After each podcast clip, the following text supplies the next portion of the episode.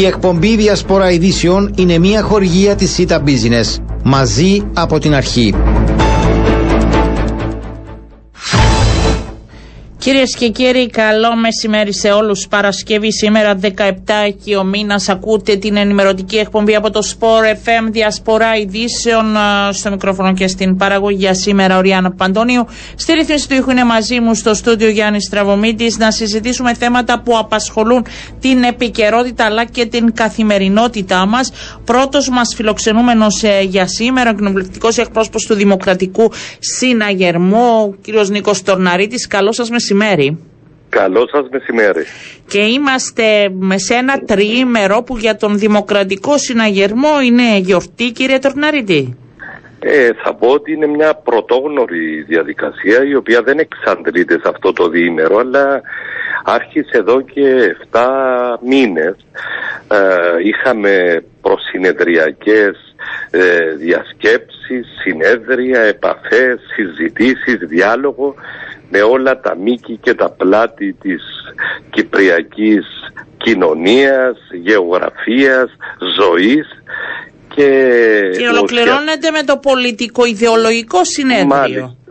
Σήμερα θα έχουμε την πανηγυρική αν θέλετε ε, στιγμή ναι. ε, του συνεδρίου στην οποία βεβαίως θα απευθύνει χαιρετισμό ο Πρωθυπουργός της Ελλάδος, ο Πρόεδρος του Ευρωπαϊκού Λαϊκού Κόμματος, ο Πρόεδρος της Κυπριακής Δημοκρατίας και ο υποψήφιος μας βεβαίως, ο Πρόεδρος της Παράταξης, ο Αβέροφ Νεοφίτου και το συνέδριο ολοκληρώνεται αύριο, ε, θα αρχίσει ώρα 10 το πρωί και θα πάει όσο πάει και έχουν δικαίωμα πλέον να μιλήσουν όλοι και στο τέλος θα ε, ψηφίσουμε το μανιφέστο του κόμματος, το απόσταγμα δηλαδή όλων αυτών των μηνών το οποίο βεβαίως θα συμπληρώσει την ιδρυτική διακήρυξη του Δημοκρατικού Συναγερμού η οποία παραμένει ατόφια, είναι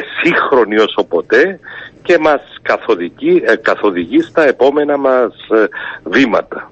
Πόσο διαφορετικά μπορεί να είναι τα επόμενα βήματα ώστε αν θέλετε να κερδίσετε και την ε, ψήφο των πολιτών που επιζητούν δεν θα πω την αλλαγή, επιζητούν τις καλύτερες μέρες γιατί βιώνουν δύσκολα. Εμείς θεωρούμε και είμαι σίγουρος ότι το πιστεύουν και οι Κύπροι πολίτες ότι οι δυο δεκαετίες ε, διακυβέρνησης του Δημοκρατικού Συναγερμού χωρίς να απαξιώνω τον οποιονδήποτε άλλο είτε με τον Γλάφκο Κληρίδη είτε με τον Νίκο Αναστασιάδη ήταν οι δεκαετίες εκείνες που έσπρωξαν την πατρίδα μας πολύ μπροστά ο Γλάφκος Κληρίδης εφήρμοσε στην πράξη το κοινωνικό κράτος και έδωσε το δικαίωμα σε όλους μας να ελπίζουμε με την ένταξη της Κύπρου στην Ευρωπαϊκή Ένωση. Ο Νίκος Αναστασιάδης είχε να διαχειριστεί τρεις επαναλαμβανόμενες παγκόσμιες οικονομικές κρίσεις και μέσα σε αυτό το πλέγμα με θερμό βεβαίως συμπαραστάτη τον Δημοκρατικό Συναγερμό πετύχαμε κορυφαίες σημαντικότατες ε, μεταρρυθμίσεις τις οποίες βεβαίως θα απολαμβάνουν οι Κύπροι πολίτες τις δεκαετίες ε, που έρχονται. Ταπεινά αλλά και περήφανα λέω ότι έχει δικαίωμα ο Δημοκρατικός Συναγερμός να παραμείνει στο πιδάλιο του κράτους, έχουμε και σχέδιο, έχουμε και όραμα, έχουμε και τους ανθρώπους που μπορούν θέλουν και έχουν και τις δυνάμεις να συνεχίσουν να υπηρετούν ε, τους Κύπριους πολίτες. Κύπροι πολίτες οι οποίοι περνούν δύσκολα, εγώ θα το επαναλάβω και υπάρχουν και αυτές οι δημοσκοπήσεις που δείχνουν ε, να απομακρύνονται ή να βγάζουν μια δυσαρέσκεια ακόμη και οι ψηφοφόροι του Δημοκρατικού Συναγερμού σε σχέση με τον υποψήφιο του κόμματος, κύριε Τορναρίτη. Κοιτάξτε, η δυσαρέσκεια ε, ειδικότερα 7 μήνες πριν από τις εκλογές ήταν αναμενόμενη, είναι δεδομένη και πολλές φορές θα έλεγα είναι και δικαιολογημένη γιατί ό,τι κακό συμβεί στον οποιονδήποτε φταίει πάντα ο δημοκρατικός συναγερμός και ειδικότερα ο πρόεδρος του. Αυτή είναι μια πραγματικότητα την οποία ζούμε τα τελευταία τουλάχιστον 10 χρόνια και το αντιλαμβανόμαστε. Την ίδια ώρα όμως λέμε ότι είναι ο πρόεδρος του Δημοκρατικού Συναγερμού και ο Δημοκρατικός Συναγερμός που στάθηκε και έδωσε τις μάχες είτε στη Βουλή είτε στην κοινωνία και προσέξτε χωρίς να έχουμε κοινοβουλευτική πλειοψηφία. Είναι ο Δημοκρατικός Συναγερμός που πέτυχε να ανοίξει τους μεγάλους δρόμους των μεταρρυθμίσεων που σας έλεγα αμέσως πριν και ειδικότερα τώρα με τις μεγάλες προκλήσεις και απειλές που έχουμε να αντιμετωπίσουμε. Θεωρούμε ότι ο Αβέροφ Νεοφύτου είναι ο άνθρωπος, ο ικανός, ο έμπειρος και ο αποτελεσματικός ηγέτης που θα μπορούσε έτσι σε αυτή την πολύ ταραγμένη πολιτική θάλασσα που περικλεί το γεωπολιτικό μας σύστημα ε, να οδηγήσει την Κύπρο σε απάνεμα ε, νερά. Θεωρούμε ότι ε, ο δημοκρατικός συναγερμός δικαιούται να τύχει ακόμα μίας ψήφου εμπιστοσύνης των Κυπρίων πολιτών. Πιστεύετε ότι μπορείτε να ανατρέψετε τις δημοσκοπήσεις; Κοιτάξτε, πρώτα απ' όλα δεν είναι οι δημοσκοπήσεις που εκλέγουν πρόεδρο της Δημοκρατίας, είναι η κάλπη. Και θέλω να σας θυμίσω ότι στο πρόσφατο παρελθόν ανατρέψαμε πολλές και δημοσκοπήσεις και προβλέψεις και αναλύσεις. Εμείς μάθαμε πάντα να λειτουργούμε και να φέρνουμε αποτέλεσμα, αποτελέσματα στα δύσκολα. Και αυτό θα πράξουμε και τώρα. Ε, κύριε Τορναρίτη, πριν σας αποδεσμεύσω, θέλω και ένα σχόλιο σας. Φαντάζομαι παρακολουθείτε και είδατε ε, την καταγγελία από πλευρά της Διευθύντριας των Φυλακών, της κυρίας σας Αριστοτέλους, ε, σε σχέση με υπόθεση εναντίον της ότι αστυνομικός και μάλιστα προβλεβλημένος ε, προσπάθησε μέσω κατάδικου να μάθει πληροφορίες για αυτήν να κυκλοφορήσει βίντεο ε, όπως αναφέρει η ίδια ε, για να ίσως να αλλάξει την προσπάθεια της να τη διαστρεβλώσει, να μειώσει τα όσα γίνονται εντός. Πώς Είναι μια πάρα πάρα πολύ σοβαρή υπόθεση. Δεν σας κρύβω ότι σήμερα το πρωί έχω μιλήσει με την Υπουργό Δικαιοσύνης η οποία μου είπε ότι έχει ήδη συγκαλέσει συσκέψεις και είμαι σίγουρος ότι θα υπάρξουν και ανακοινώσεις. Δεν μπορεί και δεν είναι δυνατόν και δεν επιτρέπεται αυτή η κοινωνία, η κυπριακή κοινωνία να ανεχτεί ή να ανέχεται τέτοιου είδους πράξεις. Τελεία και παύλα. Μάλιστα. Ε, ξεκάθαρο. Ευχαριστώ πάρα πολύ κύριε Τορναρίτη. Να είστε καλά. Καλό σας μεσημέρι. Κα, θα περάσετε, ναι, θα περάσετε ένα έντονο. Για πείτε μας. Αν μου επιτρέπετε να καλέσω τους φίλους, τους Κύπριους πολίτες, ειδικότερα τους συναγερμικούς και σήμερα η ώρα 6 να έρθουν στο στάδιο Ελευθερία αλλά και αύριο το πρωί στις 9.30 όλοι μαζί στο στάδιο Ελευθερία θα έχουμε το δικαίωμα του λόγου αλλά και της, και της ψήφου. Καλό λοιπόν όλους έτσι να κλέψουν λίγο από τον ε, χρόνο τους για να υπερασπιστούμε όλοι μαζί την παράταξη μας, τα ιδανικά μας, την ιστορία μας. Λοιπόν, να, ένα κάλεσμα από εσά. Θα δούμε και πόσους θα κερδίσετε και δεν θα πάνε στη θάλασσα. Θα το δούμε. Είναι και η πρώτη, αν θέλετε, είναι το πρώτο στίχημα. Ε, σε σχέση με το πόσο ενδιαφέρονται αυτή την ώρα οι πολίτες, νομίζω. Να είστε καλά. Θα το δούμε από Δευτέρας και θα συζητάμε. Να είστε καλά, κύριε Σαββατοκύριακο. Καλό Σαββατοκύριακο σε όλους. Με, με ασφάλεια. Ναι, είναι πολλά και ανοιχτά τα ζητήματα. Ναι. Λοιπόν, να είστε καλά κύριε Τορναρίτη. Πάμε στον uh, βουλευτή του ΑΚΕΛ εκπρόσωπο τύπου του κόμματος, τον κύριο Γιώργο Κουμά. Καλό σας μεσημέρι.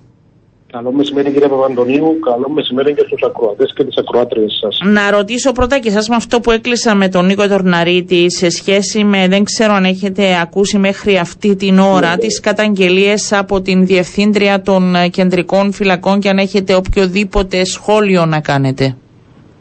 Ε, ναι, τις έχουμε ακούσει βεβαίως. Ε, πρόκειται για εξαιρετικά σοβαρές καταγγελίες και νομίζω αυτή τη στιγμή το μόνο που μπορεί να υποθεί από τη δική μας πλευρά είναι η απέτηση για άμεση έρευνα σε βάθος ώστε να τεθούν ενώπιον και της δικαιοσύνης και της διοικητική εισαγγελίας ε, τα πραγματικά δεδομένα αυτής της υπόθεσης και να υπάρξει πλήρης διαλεύκανση της υπόθεσης και ε, που υπάρχουν ευθύνες να αποδοθούν άμεσα, δραστικά και αυστηρά. Ναι. Θα υπάρξει ναι, τη συνάντηση το απόγευμα με την Υπουργό Δικαιοσύνης, με τον αρχηγό της αστυνομίας. Μιλάνε και για συγκεκριμένο αστυνομικό, οπότε θα δούμε πώς θα γίνουν ναι. οι χειρισμοί. Κατά την άποψή μου, απαιτούνται άμεσα ανακοινώσεις και αποφάσεις. Ναι, ναι, και να γνωρίζει και ο κόσμος από τη στιγμή που είδε το φως της δημοσιότητας αυτή η υπόθεση. Άρα, νομίζω έχει και τη στήριξη όλων των κομμάτων σε αυτή την ε, προσπάθεια για άμεση διελεύκανση. Δεν είναι θέμα συζήτησης. Πάμε τώρα στον ε, εκλογών.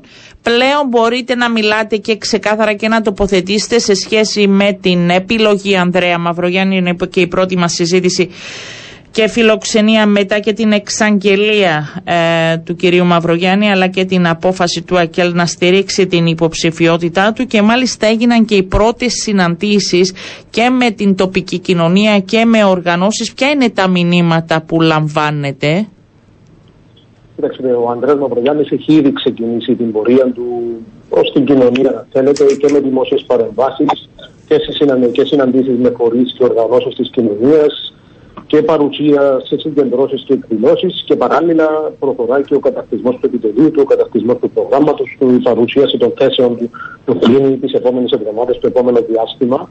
Τα μηνύματα είναι θετικά γιατί πολλοί κόσμοι, ειδικά ο κόσμος της αριστεράς, θέλει να ακούσει τον υποψήφιο, θέλει να ακούσει τις θέσεις του, θέλει να ακούσει συγκεκριμένα πράγματα. Και βέβαια το Αγγέλη αριστερά είμαστε δίπλα του, είμαστε δίπλα σε μια ανεξάρτητη υποψηφιότητα, η οποία μπορεί αντικειμενικά δεν ταυτίζεται πολιτικά μαζί μας σε όλα, αλλά συμμεριζόμαστε απόλυτα μαζί του την ανάγκη προοδευτικής αλλαγής στον τόπο μας και συγκλήσεις σε βασικά ζητήματα για το μέλλον του τόπου μας. Και ένα, αν όχι το πιο βασικό, έναν από τα βασικότερα που μας νοιάζει ως αριστερά και το οποίο συμμεριζόμαστε με τον Ανδρέα Μαυρογιάννη, είναι η θέση ότι επήγει να τεθεί σε εφαρμογή ένα δραστικό κοινωνικό πρόγραμμα που να προστατεύει κυρία Παπαντονίου τη μεγάλη πλειοψηφία της κοινωνίας από την ακρίβεια, τους χαμηλούς μισθούς, την τραπεζική αυθαιρεσία, τις ανισότητες. Και επειδή έχετε αναφερθεί σε συναντήσεις του Ανδρέα Μαυρογιάννη, θα έχετε ναι. συνάντηση με την ΠΕΟ, θα έχετε στη συνέχεια, στη συνέχεια και συναντήσεις και με άλλες συνδικαλιστικές οργανώσεις και έδωσε πολύ συγκεκριμένα δείγματα γραφής της πολιτικής του, της προγραμματικής του πρότασης, ε, ειδικά για αυτά τα ζητήματα, για τα εργασιακά, για το σύγχρονο κοινωνικό κράτος, ε, για το ζήτημα της ακρίβειας. Πήρε θέση ο Ανδρέας Μαυρογιάννης υπέρ ε, δραστικών μέτρων, άμεσων δραστικών μέτρων που πρέπει να ληφθούν για την ακρίβεια. Να μειωθεί ο ΦΠΑ στα είδη πρώτης ανάγκης, να μειωθούν οι διπλές φορολογίες, πήρε θέση για το ζήτημα της ΆΤΑ, ότι πρέπει να αποδοθεί στους όλους πλήρως τους εργαζόμενους και να διευρυνθεί η ΆΤΑ σε όλους τους εργαζόμενους του τόπου. Άρα έχει θέσεις στα της οικονομίας συγκεκριμένες, γιατί είναι αυτό και το κεφάλαιο, αν θέλετε, που δεν έβγαινε προς τα έξω. Γιατί μιλούσαμε συνήθως με τον κύριο Μαυρογιάννη για τα του Κυπριακού, ως και από την θέση την οποία και έχει ως διαπραγματευτής. Ε, πλέον φαίνεται να συμφωνείτε στις τοποθετήσεις του για τα της οικονομίας. Είχαμε εξ αρχή ε, συζητήσεις και είχαμε συναντήληψη στον βασικό προσανατολισμό, ειδικά σε αυτά τα ζητήματα, επαναλαμβάνω, που ως αγγέλος αριστερά μας μοιάζει πάρα πολύ, ε, τα θέματα τα κοινωνικά, τα εργασιακά. Και καθώς ε, προχωράει η εκστρατεία, αν θέλετε, του Ανδρέα Παπαγιάννη, ξεδιπλώνονται και παρουσιάζονται ακόμα πιο συγκεκριμένες οι θέσεις. Σας έχω ε, πει για το ζήτημα της ακρίβειας, ναι. το ζήτημα της ΆΤΑ, για το θέμα των εργασιακών σχέσεων και πώς θα προστατευτούν και θα εφαρμοστούν στην πράξη οι συλλογικέ συμβάσεις εργασίας, πώς θα κατοχυρωθούν αξιοπρεπείς βασικοί όροι επασχόληση για όλους τους εργαζόμενους στον τόπο, για τα θέματα του κοινωνικού κράτους και σε αυτά, κατά την άποψή μας, είναι απλά θέσεις του ΑΚΕΛ, που περιμένει το ΑΚΕΛ να τις ακούσει η αριστερά. Είναι η μεγάλη πλειοψηφία της κοινωνίας που περιμένει και από τον Ανδρέα Μαυρογιάννη αλλά και από όλους τους υποψήφιους ε, συγκεκριμένη θέση. Το περιμένω να ακούσω από τους υπόλοιπους υποψήφιους τι θέση παίρνουν για το ζήτημα της ΑΤΑ.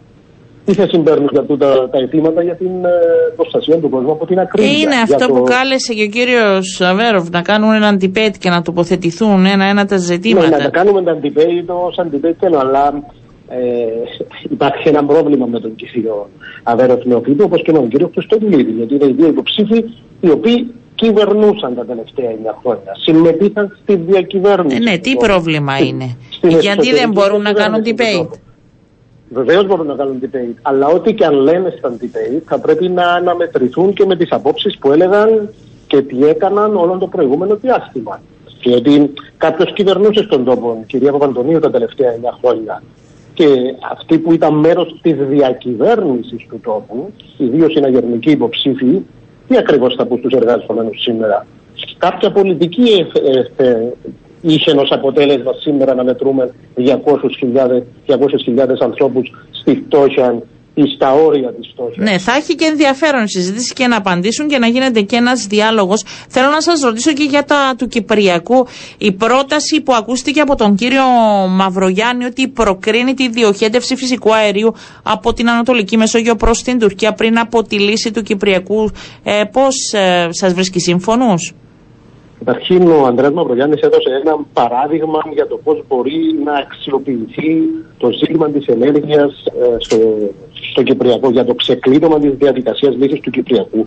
Το πρώτο που πρέπει να κρατήσουμε από την ιστορία είναι ότι η βασική στρατηγική θέση του Ανδρέα Μαυρογιάννη, την οποία συμμερίζεται και το ΑΚΕΛ, και είναι αυτό που υποδεικνύει και εγώ Έχουμε ένα πρόβλημα με τον ήχο σας, έτσι λίγο μετακινήστε. Ναι, για να Τώρα, ναι, ναι, ναι.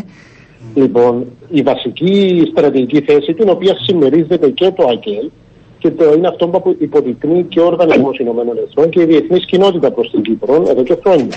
Ότι τα ενεργειακά και η αξιοποίηση του φυσικού αερίου της Κύπρου δεν πρέπει να είναι αιστεία έντασης, αλλά να βρούμε τρόπους να γίνει μοχλός που να δημιουργεί και κινητικότητα και κίνητρα για την κατεύθυνση της λύσης του Κυπριακού.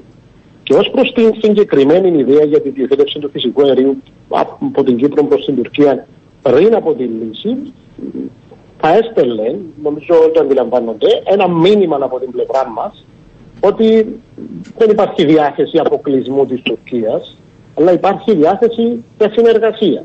Αλλά για να γίνει αυτό, τουλάχιστον πριν από τη λύση, προποθέτει διμερή διακρατική συμφωνία μεταξύ της Κύπρου και της Τουρκίας Κάτι που θα ισορδυναμούσε με αναγνώρισης της Κυπριακής Δημοκρατίας από πλευράς Τουρκίας. Αντιλαμβάνομαι δεν έχει κανένα που διαφωνίε να μας αναγνωρίσει η Τουρκία πριν από τη λύση του Κυπριακού, αλλά αντιλαμβανόμαστε όλοι πόσο δύσκολο ναι. είναι αυτό. Είναι καταστάσεις της Τουρκίας. Ναι. Γι' αυτό και το ΑΚΕΛ έχει τη θέση, είχε την πρόταση πολύ συγκεκριμένη, την οποία συμμερίζεται και ο Ανδρέας Μαμογιάννη και θα την αξιοποιήσει μια πολύ συγκεκριμένη πρόταση για το πώς μπορεί να γίνει το φυσικό αέριο κίνητρο και για συνεργασία μετά τη λύση του Κυπριακού. Ναι, για να είναι Οπότε, και το κίνητρο, ναι. Τούτη όλη η συζήτηση ε, νομίζω αυτό που πρέπει να κρατήσει όποιος θέλει, όποιος θέλει καλό πρόεδρε να ακούσει, είναι πρώτον ότι έχουμε έναν άνθρωπο ο οποίος έχει και την εμπειρία και τη γνώση και τη βούληση για τη λύση του Κυπριακού και γι' αυτόν καταθέτει ιδέες, προτάσεις.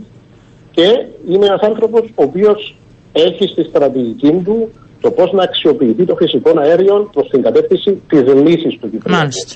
Να σας ρωτήσω πριν σα αποδεσμεύσω, έχει ολοκληρωθεί η διαδικασία με τα επιτελεία, έχει καταστηστεί το επιτελείο του ΑΚΕΛ και το επιτελείο του κυρίου Μαυρογιάννη, γιατί όπως μας πληροφορήσατε θα είναι δύο διαφορετικά. Ε, εννοείται, ο Ανδρέας Μαυρογιάννης είναι ανεξάρτητος υποψήφιος, οπότε περισσότερα Γι' αυτό θα ρωτήσω τον κύριο Μαυρογιάννη. προγράμματο θα το ρωτήσετε τον ίδιο. Γνωρίζω, στο βαθμό που μπορώ να γνωρίζω, ότι προχωρούν αυτή η διαδικασία. Από πλευράς Αγγέλη γίνονται οι δικές μας διαδικασίες, ε, οι κομματικές, αν θέλετε, για να κινητοποιηθούν και τα μέλη του ΑΚΕΛ, αλλά και φίλοι του ΑΚΕΛ και ο κόσμος των νέων δυνάμεων, mm-hmm. που καθώς προχωρά οι μέρες και οι εβδομάδες προς τις ε, εκλογές, όλο ένα και περισσότερο μπαίνουν στη δουλειά για την αλλαγή. Γιατί ξέρετε κύριε Παπαντονίου και θα ήθελα να κλείσω με αυτό. Σε κάθε εκλογές υπάρχει ένα ερώτημα που πρέπει να απαντηθεί. Και στις εκλογές του 2023 έναν είναι το ερώτημα. Είτε θα υπάρξει τρίτη θητεία του συναγερμού στη διακυβέρνηση του τόπου με ό,τι αυτό σημαίνει, και έχουμε δύο συναγερμικούς υποψήφιους, οι οποίοι το δηλώνουν ότι τούτον είναι οι άνθρωποι, το δικαίωμα τους. Και δηλώνουν ότι είναι και περήφανοι για την κυβέρνηση Αναστασιάδη και θέλουν να τη συνεχίσουν την κυβέρνηση Αναστασιάδη. Και απέναντι υπάρχει ένα ανεξάρτητο υποψήφιος, ο Ανδρέας Μαυρογιάννης, ένας άνθρωπος που δεν ήταν και ούτε είναι μέλος σε κάποιο κόμμα, αλλά πρεσβεύει την ανάγκη για αλλαγή στη διακυβέρνηση του τόπου και ήδη δείχνει δείγματα γραφή και σα έχω δώσει για ένα πολύ συγκεκριμένο παράδειγμα σε τα ζητήματα τα κοινωνικά και τα εργασιακά. Ναι αυτά που πιέζουν τη μεγάλη πλειοψηφία των οικογενειών. Και είναι αυτά που είναι στο επίκεντρο και στην καθημερινότητα των πολιτών και τους ενδιαφέρει νομίζω περισσότερο από κάθε άλλο. Λοιπόν, μέχρι να οργανωθείτε και να γίνει και όλο αυτό, θα ενοχλούμε εσάς. Όχι, για, σε σχέση με το επιτελείο, μην, θα ενοχλούμε τον εκπρόσωπο τύπου, θα σας παίρνουμε και θα μιλάμε γιατί θα αρχίσει, νομίζω τώρα οι συζητήσεις θα αρχίσουν σιγά σιγά και να μιλάμε και εξειδικευμένα για θέματα. Να είστε καλά, κύριε Κουκουμά, καλό σας μεσημέρι. Λοιπόν, πάμε στην ΕΔΕΚ. Ε, η κυρία Μαρία Παναγιώτου μας ακούει εκπρόσωπος τύπου του κόμματος. Υπήρξε η συνάντηση με τον ε, υποψήφιο πρόεδρο της Δημοκρατίας, τον Νίκο Χριστοδουλίδη. Τον Νίκο Χριστοδουλίδη που δηλώνει, γιατί αυτή την αιχμή ήθελε να αφήσει προηγουμένως και ο κύριος ε, Κουκουμάς, δηλώνει συναγερμικός, αλλά καταθέτει την δική του υποψηφιότητα. Να δούμε πώς τα πήγαν. Κυρία Παναγιώτου, καλό σας μεσημέρι. Καλό μεσημέρι, κυρία Παπαντονίου, σε εσά και στους ακροατές σας. Πώς πήγε η συνάντηση, η συνάντηση, όπως και οι προηγούμενες συναντήσεις που είχαν προηγηθεί και με άλλους υποψηφίους που ζήτησαν να μας δουν, κινήθηκε σε ένα θετικό κλίμα. Έγινε μια πρώτη συζήτηση και καταγραφή των συγκλήσεων και των αποκλήσεων. Στοιχεία τα οποία εμείς καταγράφουμε, ο πρόεδρος του κόμματος καταγράφει, έτσι ώστε ενώπιον των συλλογικών οργάνων του κόμματος που θα κληθούν να λάβουν και τις τελικές αποφάσεις να έχουν ένα ολοκληρωμένο πλαίσιο για το πώς κινήθηκαν όλες αυτές οι συζητήσεις και προς τα που ε, πορευόμαστε για να πάρουν και τις τελικές τους αποφάσεις. Συνεπώς ήταν μια πρώτη θετική ε, και πολύ επικοδομητική συνάντηση. Καταγράφηκαν όπως σας είπα συγκλήσεις και αποκλήσεις, έγινε ανταλλαγή απόψεων θα, θα συναντηθείτε εκ νέου όμως, είπαν και οι δύο. Και ο Γερμανό Σιζόπουλος ναι, και ο Νίκος Χρυστοδουλίδη. Αυτό υπόθηκε και στην συνάντηση που είχαμε και με τον uh, κύριο Μαυρογιάννη. Διότι αντιλαμβάνεστε ότι είμαστε σε μια διαδικασία καταγραφής των, των δεδομένων. Η ΕΔΕΚ δεν έχει πάρει την τελική της απόφαση. δεν έχει πάρει όμως, αλλά ε, έχουμε και κρατάμε τη δήλωση ότι πιθανόν και θα ήταν ίσως καλύτερα αν επέλεγε τον υποψήφιο που θα στηρίξει και το Δημοκρατικό Κόμμα και το Δημοκρατικό Κόμμα θα έχει απάντηση πολύ σύντομα στην ερχόμενη εβδομάδα ναι. και όπως όλα δείχνουν θα είναι ο Νίκος Χριστοδουλίδης. Θα ακολουθήσετε μετά την ανακοίνωση από ναι, το ε, Δημοκρατικό Κόμμα; Ε, εμείς αυτό το οποίο είπαμε σε σχέση με το Δημοκρατικό Κόμμα είναι ότι στις προτεραιότητες μας ήταν η βολιδοσκόπηση, την εργασία με το δίκο και να δούμε πώς μπορούμε να καταλήξουμε τα δύο κόμματα, διότι είναι το κόμμα με το οποίο καταγράφουμε τις περισσότερες συγκλήσεις. Δεν ακολουθούμε το δίκο, ούτε έπεται η ΕΔΕΚ του δίκο. Είμαστε δύο ξεχωριστά κόμματα. Το κάθε κόμμα λαμβάνει στα δικά του συλλογικά όργανα τις δικές του αποφάσεις και το πώς πορεύεται στις προεδρικές εκλογές. Απλώς ήταν κατανοητό και εκτιμώ ότι είναι κατανοητό πω από τη στιγμή που συζητάμε όχι την εναλλαγή προσώπων, αλλά την αλλαγή πολιτικής. Τα κόμματα τα οποία είμαστε εκτός κυβερνητικού σχηματισμού και δει κόμματα όπως το ΔΥΚΟ και οι ΕΔΕΚ έχουν τις περισσότερες συγκλήσεις, θα ήταν λογικό να έρθουν ε, σε μια συνεννόηση και σε μια ανταλλαγή απόψεων. Αυτό είναι το οποίο είχαμε πει. Δεν έπεται η απόφαση. Μάλιστα. Είναι δύο ξεχωριστές διαδικασίε. Το τι θα πράξει το δίκο αφορά το δίκο, το τι θα πράξει η ΕΔΕΚ αφορά την ΕΔΕΚ. Έχει κάποιο σχόλιο η ΕΔΕΚ σε σχέση με την παρουσία του βουλευτή του κόμματος σας, του κυρίου Ευσταθίου, σε εμφάνιση και τοποθέτηση του υποψήφιου Προέδρου Γιώργου Κολοκασίδη. Κύριε Βαντονή, από τη στιγμή που το κόμμα βρίσκεται ακόμα σε μια διαδικασία συζήτησης και σίγουρα όχι απόφασης για τις προεδρικές εκλογές, αντιλαμβάνεστε ότι θα ήταν χρήσιμο όλοι οι αξιωματούχοι του κόμματος, όλοι οι αξιωματούχοι του κόμματος, να ήμασταν πάρα πολύ προσεκτικοί στο πώς τοποθετούμαστε, τόσο για να μην δημιουργούμε και λαθασμένες αποφάσεις, αλλά και γιατί εκτιμώ ότι το πρωτεύον είναι να σεβαστούμε αυτό το οποίο θα αποφασίσουν τα συλλογικά όργανα, τα οποία ακόμη δεν έχουν αποφασίσει. Άρα δεν έπρεπε να πάει ο κύριος Ευσταθή, μου λέτε. Είναι δικαίωμά του να παρευρεθεί όπου επιθυμεί. Την ίδια στιγμή όμως οφείλω να πω και το αυτονόητο. Από τη στιγμή που το κόμμα δεν έχει αποφασίσει, από τη στιγμή που το κόμμα βρίσκεται σε μια εξέλιξη όλη αυτή η διαδικασία, θα ήταν εκτιμώ χρήσιμο να ήταν ιδιαίτερα προσεκτικοί όλοι οι αξιωματικοί στο που παρευρίσκονται, αλλά και τι δημόσιες δηλώσεις κάνουν γύρω από αυτό το συγκεκριμένο κομμάτι, για να μην φαίνεται ότι είτε προδικάσουμε είτε προκαταλαμβάνουμε τις όποιες αποφάσεις των συλλογικών οργάνων. Χρέος μας είναι να ακολουθούμε και να σεβόμαστε τι αποφάσει των συλλογικών οργάνων. Όχι να τις προκαθορίζουμε.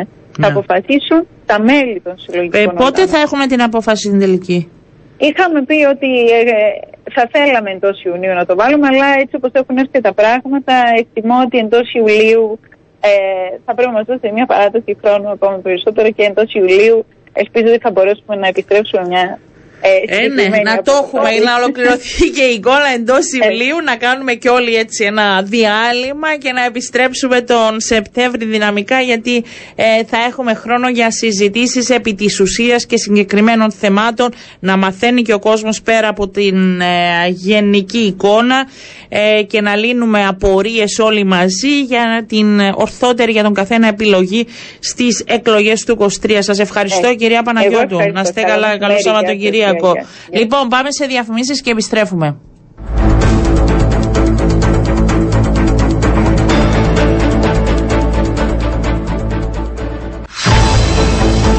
Λοιπόν, επιστρέψαμε, είναι Παρασκευή, θα πάμε να μας δώσει την εικόνα και τι μπορούμε να κάνουμε το Σαββατοκυριακό, τι θερμοκρασίες θα έχουμε, αν θα συνεχιστεί έτσι η κατά τόπους βροχόπτωση.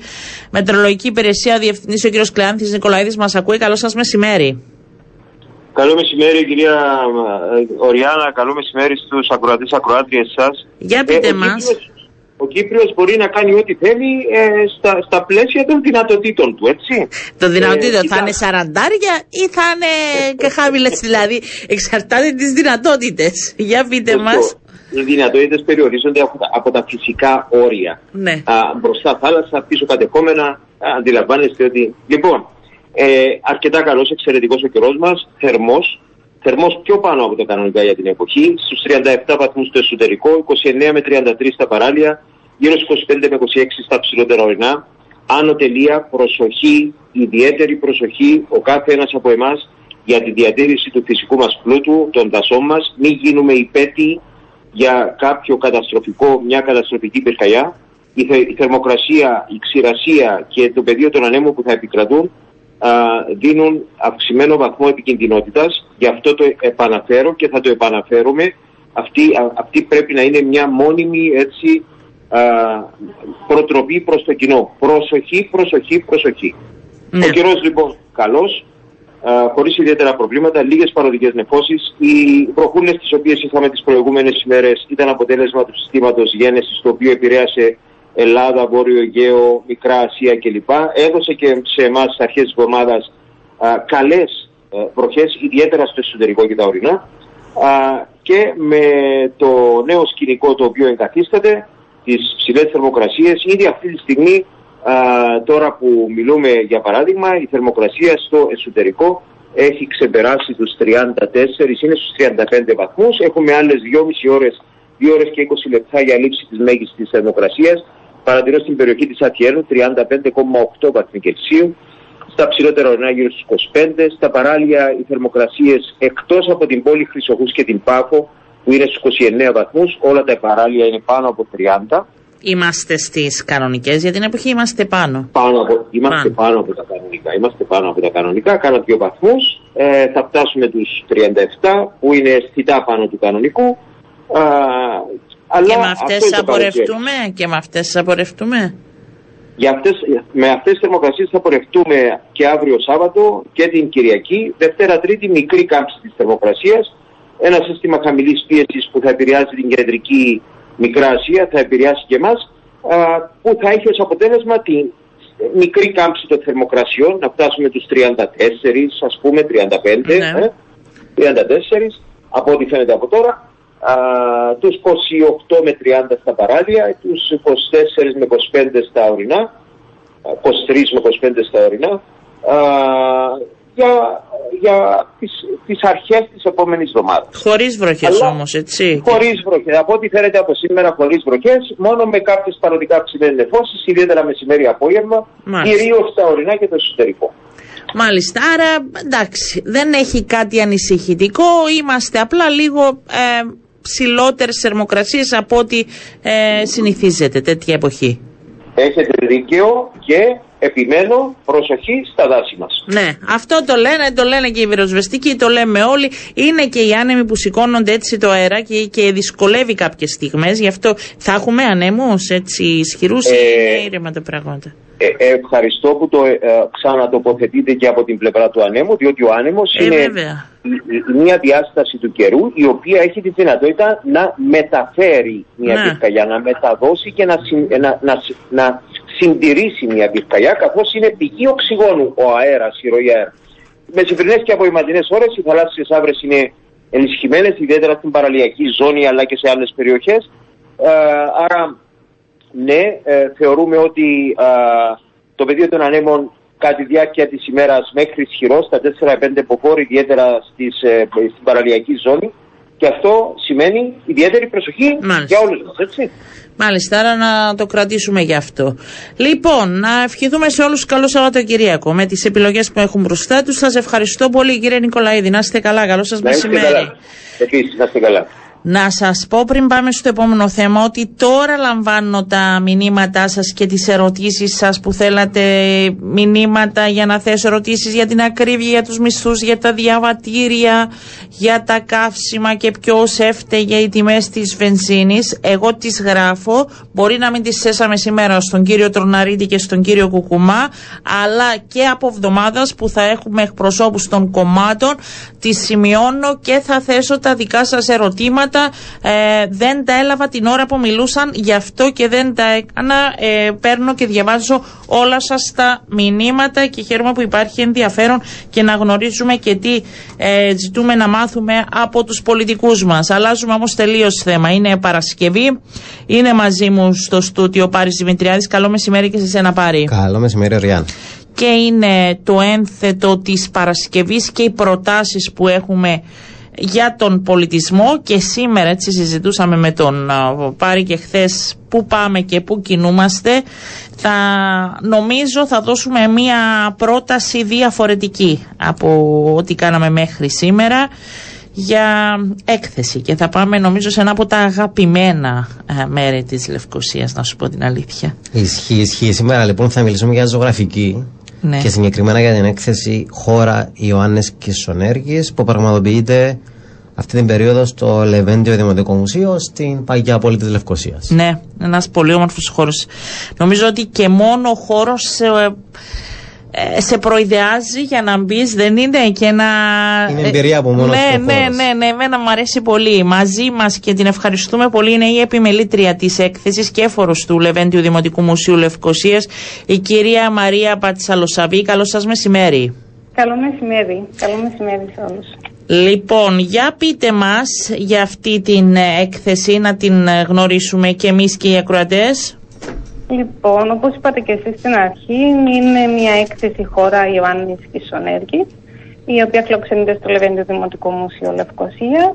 Ε, έχει ξεκινήσει α- και άνοιξε στο κοινό από τις 17 Μαΐου και θα διαρκέσει μέχρι και τις 30 Οκτωβρίου. Ε, και είναι ανοιχτή καθημερινά ε, εκτός Δευτέρας από Τρίτη μέχρι και Κυριακή 10 με 4.30. Για το κοινό ε, έχουμε προγραμματίσει και κάποιες ξεναγήσεις οι οποίες ανακοινώνονται κατά διαστήματα στον τύπο. Κυρία, Ε, Πα... Κυρία πες Πατσάλο μου, ναι. Σαββή, ε, να πούμε πρώτα λίγα λόγια για αυτόν τον σπουδαίο κύπηρο ζωγράφο, τον Ιωάννη Βέβαια, Κισονέργη. ναι, εννοείται. Ε, να σας πω αρχικά γιατί ο Ιωάννης Κισονέργης επιλέχθηκε και σαν α, για να γίνει μια έκθεση αφιερωμένη στον Ιωάννη Κισονέργη λόγω του ότι ήταν και Λευκοσιάτης. Να πούμε ότι γεννήθηκε στη Λευκοσία, έδρασε και δίδαξε στη Λευκοσία. Ε, Άρα να τον πούμε τιμά ότι- και ο χώρος νομίζω Ναι, έτσι. Θα ήταν βέβαια. ιδιαίτερα ναι, περήφανος και για τον χώρο, ναι. Και, και είναι και πάρα πολύ γνωστός για τις τοπιογραφίες που έφτιαχνε και λόγω του ότι ήταν και Λευκοσιάτης, αγαπούσε την πόλη του. πάρα πολλά έργα το απεικονίζουν τη Λευκοσία. Επομένως, εμείς ερχόμαστε και παρουσιάζουμε τα έργα που είναι αφιερωμένα στη Λευκοσία. Τη Λευκοσία μιας άλλης εποχής, σωστά. Μιας άλλης εποχής. Ε, μέσα από τα χρώματα, μέσα από τα μάτια του Κισονέργη, ο οποίος, όπως λέει και η, η Αγνή Μιχαλίδου στο βιβλίο τη, ε, έβαζε το τελάρο του στο, ε, στο χέρι, στην πλάτη και περπατούσε μέσα στη Λευκοσία και ζωγράφιζε. Ζωγράφιζε ρεαλιστικά κυρίως. Ε, και αποτύπωνε με τα έντονα χρώματα του και τε, τα τοπία. Έτσι δημιουργούσε ουσιαστικά κάποιες εικόνες σαν ευθύμια, σαν απεικονίσεις της Λευκοσίας οι οποίες ήταν αγαπητά και στο κοινό και ε, πολλοί ξένοι επισκέπτες αγόραζαν έργα του Κισονέρκη και να, που αποτύπωναν τη Λευκοσία. Για ποια χρονική περίοδο μιλάμε έτσι για να δώσουμε ε, και την εικόνα. Ναι. Ο Κισονέργης ε, έδρασε κυρίως ε, το 1919 περίπου μέχρι και το τέλη του θανάτου του το 1963. Γεννήθηκε το 1907 να πούμε στη Λευκοσία. Ε, αν θέλετε έτσι να πούμε λίγα λόγια για την, αρχικά για τα πρώτα χρόνια της ζωής του. Το, μετά πήγε για σπουδές στην Ελλάδα για να σπουδάσει γιατρός ε, και έλαβε μέρος και σαν εθελοντής στους Βαλκανικούς πολέμους αλλά μετά αποφασίζει να σταματήσει τη σχολή, την ιατρική και να ακολουθήσει τη σχολή καλών τεχνών. Και εγώ έδωσα ναι και χρονικό ε, πότε ζωγράφιζε για να ε, αντιληφθεί και ο κόσμος ναι, ε, ε, τι, τι έχει να δει. Πραγματικά είναι ένα ναι. σχολείο. Που, ναι, είναι ένα σχολείο πραγματικά ναι, ναι, για μας που δεν έχουμε τις εικόνες. Είναι σχολείο ουσιαστικά, ναι, όντως. Έδρασε κυρίως το της ε, μέσα του, 10, του 20ου αιώνα μέχρι και το 1960 εκεί περίπου και το 1963 πεθαίνει. Ε, δηλαδή μέχρι και το τέλος το, το θανάτου του εντρούσε σαν... Άρα μιλάμε για το πρώτο μισό του 20ου αιώνα. Ναι, ναι, ναι, ναι, ναι. Και πώς οδηγηθήκατε στο να ασχοληθείτε με το έργο του; Ε, να σας πω, λόγω του ότι είναι τα λευκοσιά και επειδή έχει και ένα στόχο το μουσείο μία από τις εκθέσεις ε, κατά τα, μέσα στο έτος να είναι αφιερωμένη προς τη Λευκοσία. Ε, να σας πω ότι τα εγγόνια του Γιάννη και Σονέρη έχουν μια πολύ καλή σχέση και με τη Λεβέντια Μενακοθήκη και έτσι ήρθε μια σύνδεση το ότι έχουμε κάποια έργα και στη συλλογή μας και έχει και πινακοθήκη επομένως είχαμε μια, προ, μια επαφή, μια νοικιότητα με, το, με την οικογένεια, οικογένεια Αγγίσονέργη. Και είναι και μια έκθεση που, επι, που επιμελείστε μαζί με την Διευθύντρια της Πινακοθήκης. Σωστά, ε, με την κυρία Λουκία Λοίζου Χατζηγαβρίτ. Ναι. Και, ε, ποια η προσέγγιση που ακολουθήσατε ε, στην επιμέλεια της έκθεσης. Ε, ουσιαστικά θέλοντας έτσι να αναδείξουμε περισσότερο και τη Λευκοσία όπως είπαμε αρχικά που ήταν τούτος, αυτός ο στόχος ε, αποφασίσαμε να να βάλουμε την, να, έτσι, να παρουσιάσουμε την έκθεση λίγο διαφορετικά. Δηλαδή, όχι σαν εικαστική έκθεση, αλλά μια ιστορική έκθεση. Αντιβάζοντας τα έργα του Κισονέργη ε, και ψάχνοντας το φωτογραφικό υλικό και το γενικότερα το υλικό που έχουμε στο μουσείο, αρχίσαμε να διαπιστώνουμε ότι και οι φωτογράφοι της περίπου εκείνης της εποχής αποτύπωναν τη Λευκοσία με το δικό τους τρόπο. Έτσι, παίρνοντας τα έργα του Κισονέργη, προσπαθήσαμε να αναζητήσουμε υλικό μέσα από τις φωτογραφίες, τις οποίες να έχουν να συνδυάζονται με τα έργα. Και μετά γεννήθηκε μια άλλη ανάγκη να δούμε το σήμερα πώς είναι. Έτσι πήγαμε επιτόπου στα, στα σημεία που ζωγράφησε ο Κισονέργης και φωτογραφίζαμε εκ νέου την πόλη. Έχουν αλλάξει πολύ. Αρκετά, μπορώ να πω. Ε, λόγω της ανάγκης της ανάπτυξης έχουμε, βλέπουμε αρκετές αλλαγές. Ε, δυσκολευτήκαμε αρκετά να εντοπίσουμε μια που ζωγράφησε τη Σονέκη λόγω των παρεμβάσεων, των σύγχρονων παρεμβάσεων που έχουμε στο χώρο. Και υπάρχει δηλαδή δίπλα η φωτογραφία το πώς είναι σήμερα. Βέβαια, ναι. Επομένως ένας που, που επισκέπτεται την έκθεση βλέπει το έργο του Κισονέργη σε συνδυασμό με το φωτογραφικό υλικό από φωτογράφους της εποχής του 1920, 10, 30, εκείνης της εποχής όπου ζωγράφησαν και ο Κισονέρης και τη νεότερη φωτογραφία. Επομένως μπορεί να γίνεται ένα puzzle ε, ο επισκέπτης νοητά περπατά μέσα στην πόλη του Κισονέργη, των φωτογράφων και του σήμερα. Στα καντούμια της Λευκοσίας όπως ήταν Στα πριν καντούμια της από Λευκωσίας. 100 χρόνια. Ε, να, να ρωτήσω, ε, ε, είναι εύκολη έκθεση, και δεν ξέρω αν είναι σωστή η λέξη, και για παιδιά; Ε, ε, ναι, ε, λόγω του ότι ναι, γίνονται και κάποια εκπαιδευτικά προγράμματα, αλλά είναι μια έκθεση η οποία ε, είναι μ, οικία προς τα παιδιά. Δεν μπορούν να την δει και να ναι, παιδί. Ναι, οικία. βέβαια. ναι, γιατί είναι πολύ όμορφο να βλέπουν το τώρα και το πριν. Νομίζω, αντί να τους διαβάζουμε ιστορίες, είναι πολύ όμορφο να βλέπουν και τις εικόνες Μα, αυτές. αν Και δεν το κάνω πρόγραμμα λάθος κυρία Open Πατσαλοσαβή υπάρχει και ένα καλοκαιρινό δημιουργικό σχολείο για παιδιά που λειτουργεί Ε, στην... Έχουμε ναι και κάποιο, ε, ένα summer school, αλλά έχουμε και τα εκπαιδευτικά που είναι αφιερωμένα αποκλειστικά για την έκθεση. Που έχουν γίνει μέχρι τώρα. Θα σταματήσω για ένα διάστημα να τώρα λίγο το, το καλοκαίρι, επειδή θα είναι αυτό το δημοτικό σχολείο που θα περιλαμβάνει γενικότερα το μουσείο. Δεν είναι μόνο συγκεντρωμένο στην έκθεση. Και Είναι από κάτι εκεί σαν θα summer school του ξεκινούν τα- μουσείου; Ναι, ναι.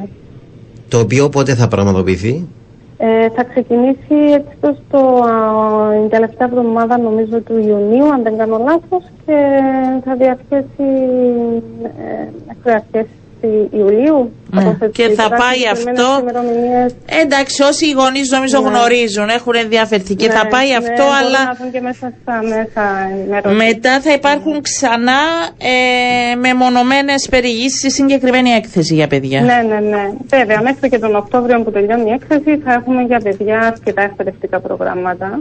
και θα υπάρχουν και ειδικές ξεναγήσεις για Και την και έκθεση εξαγγίσεις, ναι. Έχουμε ενίδια η μία τώρα 30 του Ιούνιου.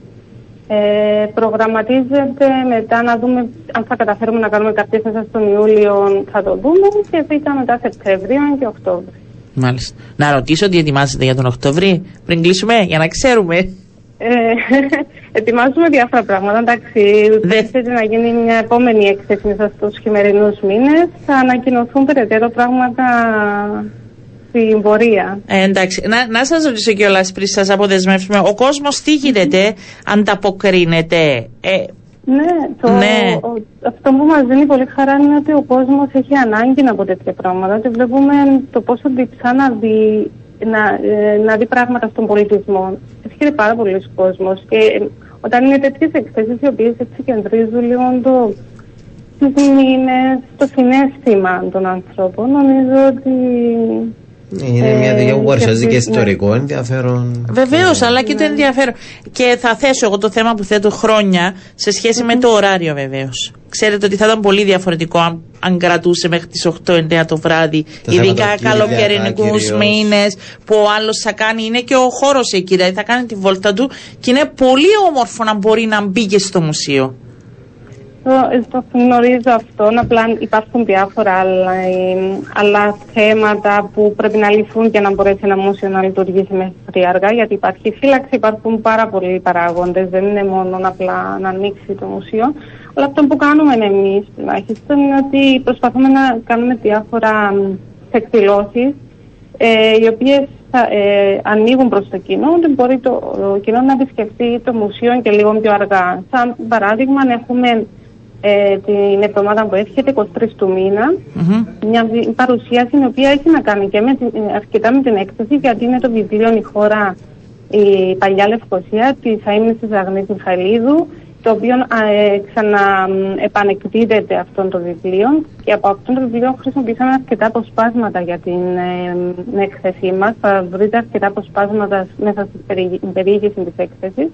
Επομένως, θα γι- γίνει η παρουσίαση αυτού του βιβλίου 23 του μήνα στην αυλή του μουσείου μας η ώρα 7 το βράδυ και θα είναι ανοιχτή και η έκθεση και το μουσείο για το κοινό. Μάλιστα. Επομένως, είναι μια ευκαιρία για λίγο μ, πιο μ, αργά. Είναι, ώρες να επισκεφτείτε είναι, αυτό αλλά το είναι μουσείο. το ζήτημα του μεγάλου. Λοιπόν, σας ευχαριστούμε πάρα πολύ. Ευχαριστούμε Εμείς, πολύ, εμείς καλή ευχαριστούμε συνέχεια. πολύ για την Ναι. φιλοξενία. Και καλή επιτυχία.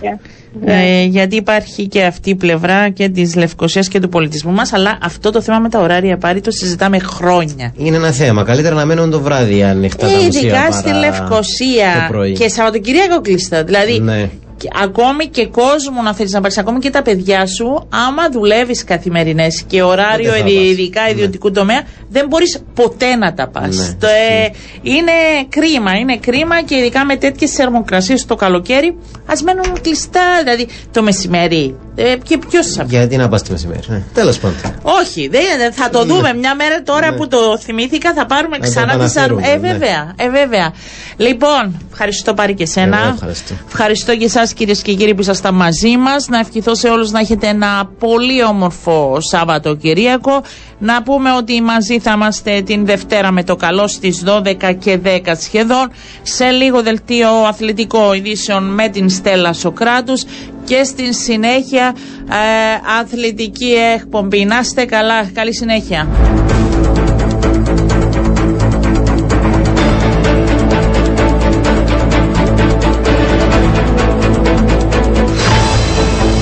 Η εκπομπή Διασπορά Ειδήσεων ήταν μια χορηγία της ΣΥΤΑ Business. Μαζί από την αρχή.